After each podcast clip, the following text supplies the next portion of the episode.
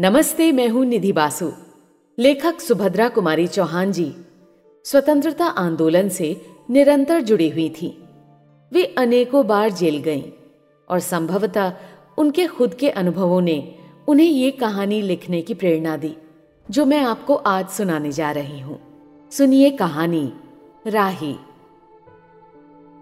तेरा नाम क्या है? राही। तुझे किस अपराध में सजा हुई? चोरी की थी सरकार। चोरी? क्या चुराया था? नाच की गठरी। कितना अनाज था? होगा पाँच छह शेर। और सजा कितने दिन की है? हम्म, साल भर की। तो तूने चोरी क्यों की? मजदूरी करती तब भी तो दिन भर में तीन चार आने पैसे मिल जाते। हमें मंजूरी नहीं मिलती सरकार। हमारी जात मांगरूरी है। हम केवल मांगते खाते हैं। और भीख ना मिले तो? तो फिर चोरी करते हैं। उस दिन घर में खाने को नहीं था। बच्चे भूख से तड़प रहे थे। बाज़ार में बहुत देर तक मांगा। बूझा ढोने के लिए टोकरा लेकर भी बैठी रही, पर कुछ ना मिला। सामने किसी का बच्चा रो रहा था। उसे देखकर मुझे अपने भूखे बच्चों की याद आ गई। वहीं पर किसी की अनाज की गठरी रखी हुई थी। उसे लेकर भागी ही थी कि पुलिस वाले ने पकड़ लिया। फिर तूने कहा नहीं कि बच्चे भूखे थे इसलिए चोरी की? संभव है इस बात से मैजिस्ट्रेट कम सजा देता। हम गरीबों की कोई नहीं सुनता सरकार। बच्चे आए थे कचहरी में। मैंने सब कुछ कहा पर किसी ने नहीं सुना। अब तेरे बच्चे किसके पास हैं? उनका बाप है? राही की आँखों में आँसू आ गए। उनका बाप मर गया सरकार। जेल में उसे मारा था और वहीं अस्पताल में वो मर गया। अब बच्चों का कोई नहीं है। हम्म। तो तेरे बच्चों का बाप भी जेल में ही मरा। वो जेल क्यों आया था? उसे तो बिना कसूर के ही पकड़ लिया था सरकार। ताड़ी पीने को गया था। दो चार दोस्त भाई उसके साथ थे। मेरे घर वाले का एक वक्त पुलिस वाले से झगड़ा हो गया था। उसी का बदला उसने लिया। 109 में उसका चालान करके साल भर की सजा दिला दी। वही वो मर गया। अच्छा जा, अपना काम कर। अनीता सत्याग्रह करके जेल आई थी। पहले उसे बी क्लास दिया था, फिर उसके घर वालों ने लिखा पढ़ी करके उसे ए क्लास दिलवा दिया। अनीता के सामने आज एक प्रश्न था। वो सोच रही थी कि देश की दरिद्रता और इन निरीह गरीबों के कष्टों को दूर करने का क्या कोई उपाय नहीं है? हम सभी परमात्मा की संतान हैं। एक ही देश के निवासी। कम से कम हम सबको खाने पीने का समान अधिकार तो है ही। फिर क्या बात है कि कुछ लोग तो बहुत आराम से रहते हैं और कुछ लोग पेट के अन्न के लिए चोरी करते हैं? उसके बाद विचारक की अदूरदर्शिता के कारण या सरकारी वकील के चातुर्यपूर्ण जिरह के कारण छोटे छोटे बच्चों की माताएँ जेल भेज दी जाती हैं। उनके बच्चे भूखों मरने के लिए छोड़ दिए जाते हैं। एक और तो ये कैदी है, जो जेल आकर सचमुच जेल जीवन के कष्ट उठाती है। और दूसरी ओर है हम लोग। जो अपनी देशभक्ति और त्याग का ढिंढोरा पीटते हुए जेल आते हैं। हमें आमतौर से दूसरे कैदियों के मुकाबले में अच्छा बर्ताव मिलता है। फिर भी हमें संतोष नहीं होता। हम जेल आकर ए और बी क्लास के लिए झगड़ते हैं। जेल आकर ही हम कौन सा बड़ा त्याग कर देते हैं? जेल में हमें कौन सा कष्ट रहता है? सिवाय इसके कि हमारे माथे पर नेतृत्व की सील लग जाती है। हम बड़े अभिमान से कहते हैं, ये हमारी चौथी जेल यात्रा है, ये हमारी पांचवी जेल यात्रा है। और अपनी जेल यात्रा के किस्से बार बार सुना सुना कर आत्मगौरव अनुभव करते हैं।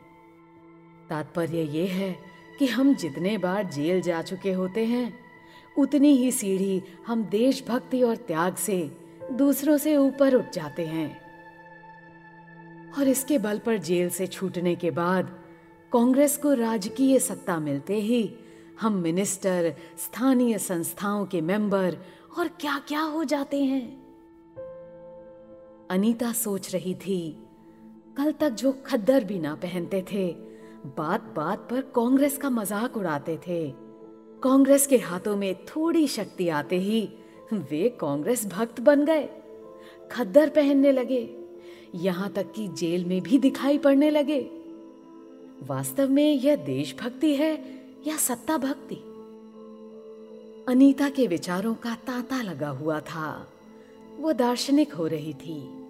उसे अनुभव हुआ, जैसे कोई भीतर ही भीतर उसे काट रहा हो। अनीता की विचारावली अनीता को ही खाए जा रही थी। उसे बार बार ये लग रहा था कि उसकी देशभक्ति सच्ची देशभक्ति नहीं, वरन मज़ाक है। उसे आत्मग्लानी हुई और साथ ही साथ आत्मानुभूति भी। अनीता की आत्मा बोल उठी, वास्तव में सच्ची देशभक्ति तो इन गरीबों के कष्ट निवारण में है। ये कोई दूसरे नहीं, हमारी ही भारत माता की संतानें हैं। इन हज़ारों, लाखों भूखे नंगे भाई बहनों की यदि हम कुछ भी सेवा कर सकें, थोड़ा भी कष्ट निवारण कर सकें तो सचमुच हमने अपने देश की कुछ सेवा की। हमारा वास्तविक देश तो देहातों में ही है। किसानों की दुर्दशा से हम सभी थोड़े बहुत परिचित हैं, पर इन गरीबों के पास न घर है, न द्वार। अशिक्षा और अज्ञान का इतना गहरा पर्दा इनकी आँखों पर है। और इनका यह विश्वास है कि चोरी करना और भीख मांगना ही इनका काम है। इससे अच्छा जीवन बिताने की वह कल्पना ही नहीं कर सकते। आज यहाँ डेरा डाल के रहे तो कल दूसरी जगह चोरी की। बचे तो बचे, नहीं तो फिर साल दो साल के लिए जेल। क्या मानव जीवन का यही लक्ष्य है? लक्ष्य है भी अथवा नहीं? यदि नहीं तो विचारादर्श की उच्च सतह पर टिके हुए हमारे जननायकों और युग पुरुषों की हमें क्या आवश्यकता? इतिहास, धर्म दर्शन, ज्ञान विज्ञान का कोई अर्थ नहीं होता। पर जीवन का लक्ष्य है, अवश्य है। संसार की मृग मरीचिका में हम लक्ष्य को भूल जाते हैं। मानवीयता से बढ़कर कौन सा मानव धर्म है? पतित मानवता को जीवन दान देने की अपेक्षा भी कोई महत्तर पुण्य है? राही जैसी भोली भाली, किंतु गुमराह आत्माओं के कल्याण की साधना, जीवन की साधना होनी चाहिए। सत्याग्रही की यह प्रथम प्रतिज्ञा क्यों ना हो? देशभक्ति का यही मापदंड क्यों ना बने? अनीता दिन भर इन्हीं विचारों में डूबी रही। शाम को भी वह इसी प्रकार कुछ सोचते सोचते सो गई। रात में उसने सपना देखा कि जेल से छूटकर वह इन्हीं मांगरोरी लोगों के गाँव में पहुँच गई है। वहाँ उसने छोटा सा आश्रम खोल दिया है। उसी आश्रम में एक तरफ़ छोटे छोटे बच्चे पढ़ते हैं और स्त्रियाँ सूत काटती हैं। दूसरी तरफ़ मर्द कपड़ा बुनते हैं और रुई धुनकते हैं। शाम को रोज उन्हें धार्मिक पुस्तकें पढ़कर सुनाई जाती हैं। और देश में कहा क्या हो रहा है, यह सरल भाषा में समझाया जाता है। वही भीख मांगने और चोरी करने वाले आदर्श ग्रामवासी हो चले हैं। रहने के लिए उन्होंने छोटे छोटे घर बना लिए हैं।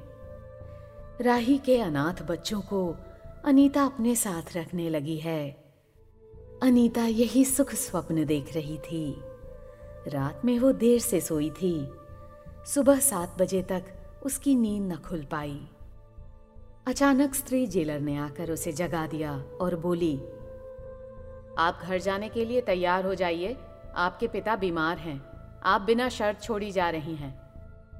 अनीता अपने स्वप्न को सच्चाई में परिवर्तित करने की एक मधुर कल्पना ले घर चली गई। आप सुन रहे थे सुभद्रा कुमारी चौहान जी द्वारा लिखी कहानी, राही। वाचन था निधि बासु का